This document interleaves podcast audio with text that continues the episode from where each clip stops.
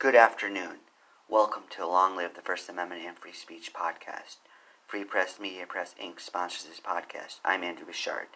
Today I read Texas Administrative Code, Title 10, Part 5, Chapter 198, Rule 198.5, Community Development, Office of the Governor, Economic Development and Tourism Office, Advertising Rules, Advertised Products and Services. Friends, determination drives me find obscenity law in the nooks and crannies of Texas law. So let us examine these laws. Thank you, Nolo Press, for suggesting in the book Legal Research How to Find and Understand the Law the idea of reading legal codes that pertain to your subject matter. We have done a number of podcasts about obscenity laws. Therefore, that has aided us to advance the First Amendment. This is another one of those unexpected places to find obscenity law. Obscenity law lurks all over, we have discovered here.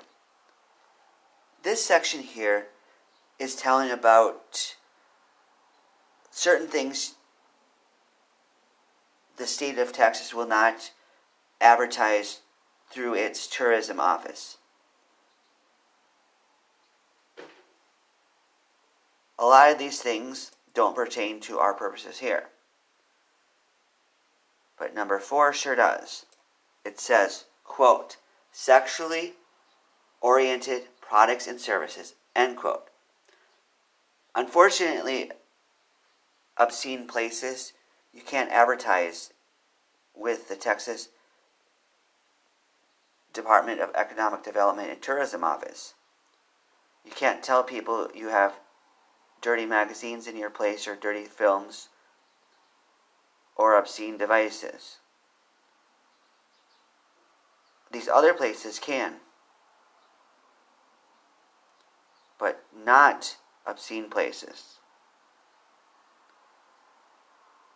What if they had adult only tourism material?